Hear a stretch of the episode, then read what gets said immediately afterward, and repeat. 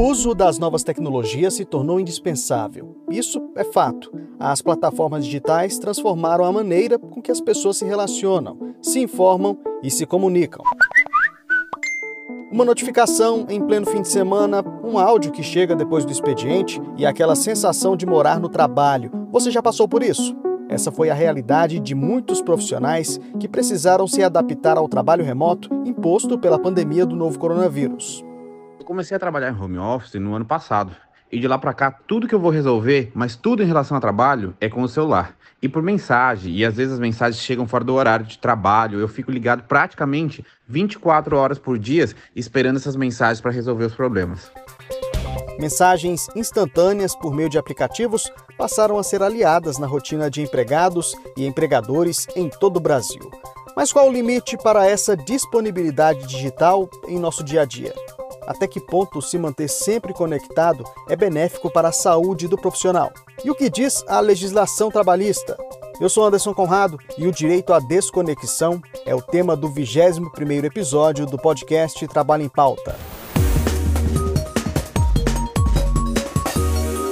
E para falar sobre esse assunto, eu recebo o ministro do Tribunal Superior do Trabalho, Cláudio Brandão. Seja bem-vindo ao podcast Trabalho em Pauta, ministro. Prazer é meu, Anderson, conversar com nossos ouvintes. Quem também conversa conosco é a pesquisadora Renata Paparelli. Ela é psicóloga, docente do curso de Psicologia da PUC de São Paulo e doutora em Psicologia Social e do Trabalho. Muito obrigado pela participação em nosso podcast, Renata. Eu que agradeço pelo convite, é um prazer estar aqui. Bom, ministro Cláudio Brandão, mesmo antes da pandemia, a Justiça do Trabalho já debatia jornadas exaustivas e como o uso da tecnologia pode impactar as relações de trabalho. Eu começo o nosso bate-papo perguntando ao senhor o que é o chamado direito à desconexão. Interessante essa pergunta, especialmente agora, no período da pandemia por conta da ampliação do tempo que a pessoa permanece conectada, digamos assim, ou, ou, relacionada com os equipamentos de tecnologia da informação e da comunicação, me refiro mais especificamente aos computadores, enfim, aos telefones celulares, aos tablets, sejam quais forem as formas de acesso à tecnologia. Veja, antes da pandemia, o chamado teletrabalho era uma realidade em algumas atividades, é, mas de maneira muito incipiente no Brasil.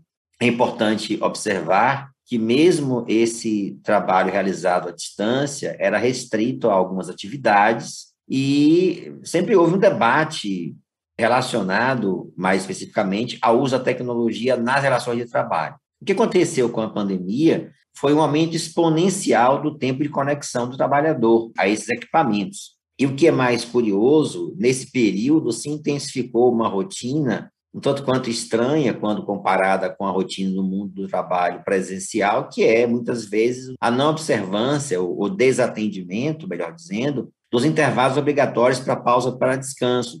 Isso fez com que também é, o tempo de permanência na jornada passasse a ser ampliado, como se houvesse uma compreensão segundo a qual o fato de estar trabalhando em casa ou trabalhando de forma remota fizesse com que a pessoa tivesse que estar disponível todo o tempo para o seu empregador, o que é um equívoco. Então, esse aumento do tempo de exposição traz a debate um outro tema, que é exatamente o objeto da sua pergunta, que é relacionado ao direito à desconexão, que, em outras palavras, seria o direito ao descanso digital, é, o direito a não estar conectado, a não permanecer conectado todo o tempo, e a garantia de serem preservados os intervalos que são assegurados para refeição e descanso. Então, sendo muito objetivo, o direito à desconexão é o tempo assegurado ao empregado para permanecer fora das plataformas que utilizam na execução do seu trabalho e também para lhe serem assegurados intervalos é, normais para refeição e descanso, como todo trabalhador tem direito, estando ele a trabalhar à distância ou trabalhar de modo presencialmente.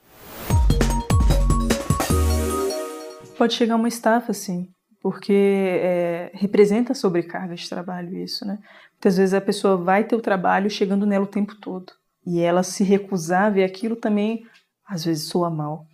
Né? Às vezes não, né? Quase sempre só, por que, que a pessoa não me respondeu? É como se ela fosse obrigada àquilo, né? Bom, essa é a fala da psicóloga Fernanda Souza Duarte, que demonstra aí como o excesso de conexão pode afetar a saúde psicológica do empregado. Eu aproveito esse depoimento para perguntar agora à pesquisadora Renata Paparelli se estar sempre disponível para o trabalho de forma remota prejudica a vida pessoal do trabalhador.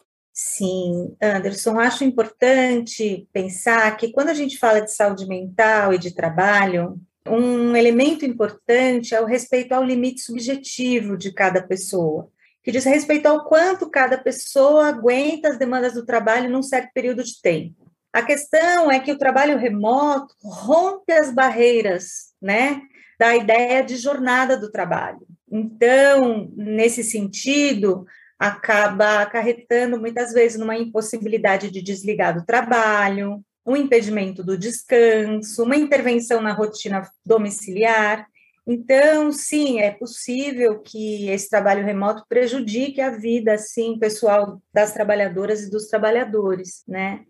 Esse excesso de conexão, né, gerador de estresse, de ansiedade, burnout, depressão, essa sensação de sempre alerta, tudo urgente, impaciência institucionalizada, acaba tendo uma correlação muito complicada com aquilo que é exigido pelas empresas em geral, que é exigido a tal da cultura de excelência, que acaba gerando em trabalhadores a neurose de excelência que é essa sensação de que você tem que fazer as coisas do melhor modo, do modo melhor possível o tempo inteiro, e isso não é humano, né? Verdade, Renata. E o que preocupa é que muitos profissionais realmente estão começando a trabalhar mais cedo e se desligando aí cada vez mais tarde no home office, né? E quem aponta isso é uma pesquisa realizada pela Faculdade de Economia e Administração da Universidade de São Paulo e pela Fundação Instituto de Administração, que mostra que 45% dos entrevistados têm trabalhado acima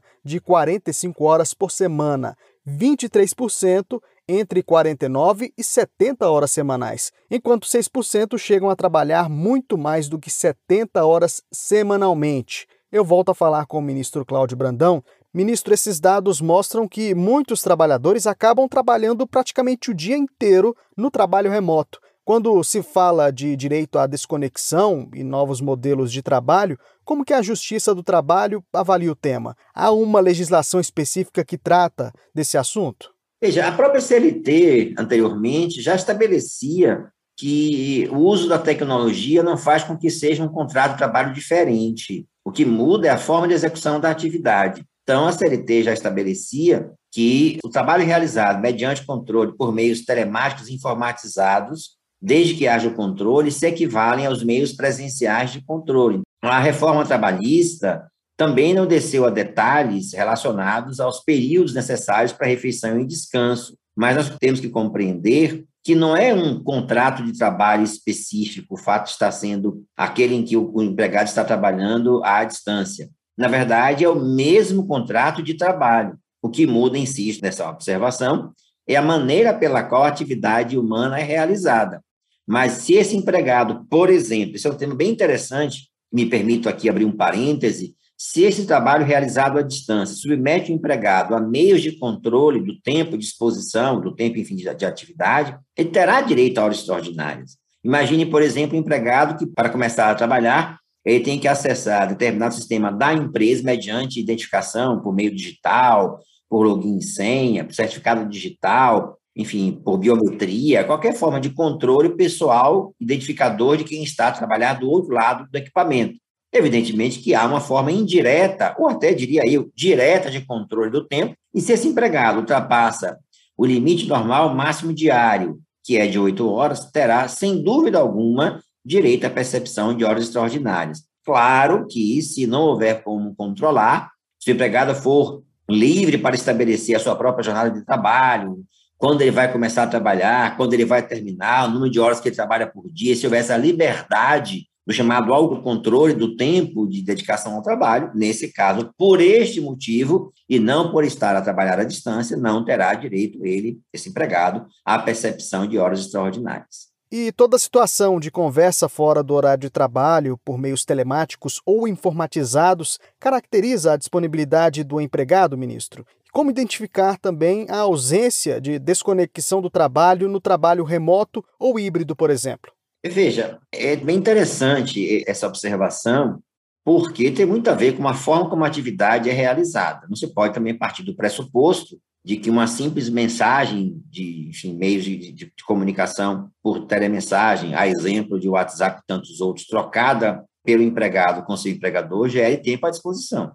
Sendo também direto na resposta, uma simples mensagem enviada pelo empregador ao seu empregado, fora do horário de trabalho, não vai significar, se o empregado vier a responder, que esteja à disposição do empregador, desde que não haja obrigatoriedade da resposta instantânea, da resposta imediata, que o empregado possa, se quiser, veja, se quiser responder ou não, ter essa liberdade de responder ou não e até mesmo, claro, de responder no tempo que for conveniente. É isso, de fato, é importante por conta exatamente desse período da ampliação do trabalho remoto, que muitas pessoas estão com o hábito absolutamente nocivo, digo eu, de enviar mensagens em finais de semana, à noite, às vezes horários inconvenientes, por exemplo, tarde da noite, às 10 horas da noite, até horários mais elásticos, é como se houvesse uma disponibilidade ampla. Então, isso deve ser, de fato, é, evitado não é uma boa prática, porque, evidentemente, todos nós temos o período que estamos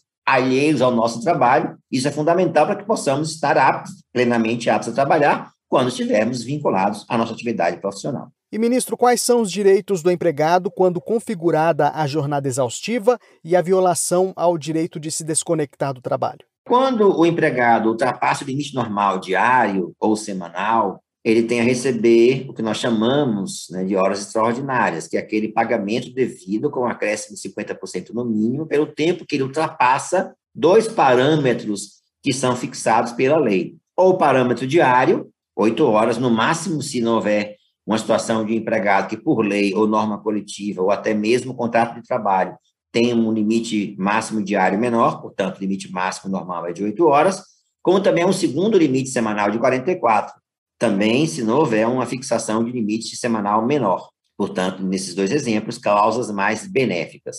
Neste caso, quando o empregado ultrapassa qualquer um dos dois limites, tem direito a receber horas extraordinárias, e aí, uma série de consequências, se as horas se tornarem habituais, se incorporam para efeito pagamento das chamadas diferenças que resultem do pagamento dessas horas extraordinárias, como no décimo terceiro, nas férias, etc. Agora, quando o empregado está vinculado a um comando do empregador de maneira permanente, de maneira a manter-se vinculado a uma obrigatoriedade de estar conectado, ou seja, de estar vinculado ao equipamento comunicação ou de telecomunicação ou enfim, de informática, para que possa atender, digamos, em tempo integral, nos limites que forem estabelecidos pelo seu empregador, as demandas de trabalho, Além, veja, além desta possibilidade de percepção de horas extraordinárias, haverá também a possibilidade de ele vir a receber a chamada indenização, é uma indenização por dano extrapatrimonial, que resulta do não cumprimento desse direito à desconexão, que é como se ele estivesse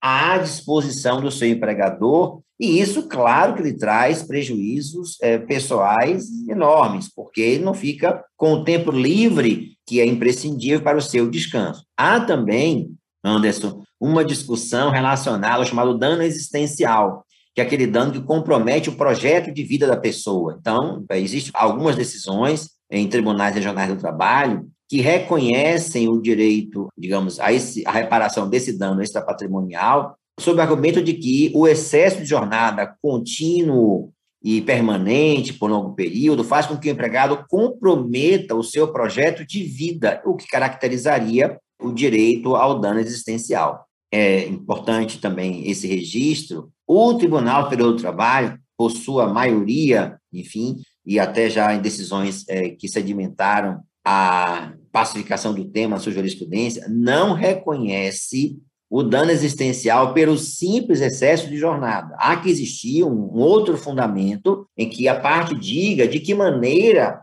esse excesso de jornada habitual comprometeu o seu projeto de vida. É bom também lembrar que o dano existencial é uma categoria do dano extrapatrimonial, isto é, aquele dano que fere os atributos da pessoa humana e não claro, um objeto, um bem material que ela possui. Obrigado, ministro. Pergunto agora para a pesquisadora Renata Paparelli, diante dessa realidade tecnológica né, referente ao uso de aplicativos de mensagens instantâneas no trabalho, que orientações você dá a empregados e empregadores para o uso saudável dos recursos tecnológicos e o equilíbrio entre trabalho e vida privada? É muito, muito, muito importante que a gente possa ter uma delimitação muito clara e muito precisa da jornada de trabalho. Né, e que fora dessa jornada de trabalho a pessoa esteja absolutamente desconectada. Ela não pode receber nenhum tipo de mensagem fora da jornada. Manter o, esses equipamentos desligados, né, fora do horário de trabalho, fazer um esforço pessoal para manter a ideia, a noção de jornada de trabalho, né, uma noção que vem se perdendo mesmo, constituir momentos de lazer, né, procurar fazer outras coisas que não ficar apenas e tão somente refém dos processos de trabalho. Eu tenho dito que nesse momento de trabalho remoto, algumas vezes a minha jornada de trabalho foi enquanto estive de olhos abertos, né?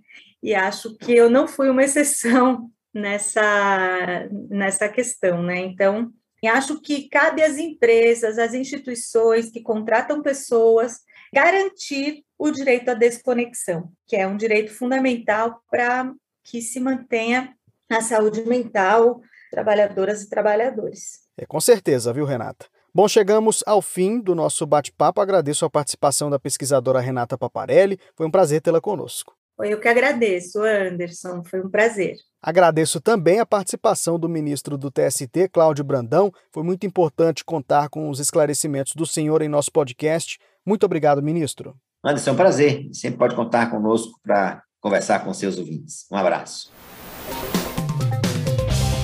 E esse foi o 21º episódio do Trabalho em Pauta que já está disponível em plataformas como Spotify, Deezer e Apple Podcasts. Você também pode conferir o conteúdo no site do tribunal. Acesse tst.jus.br.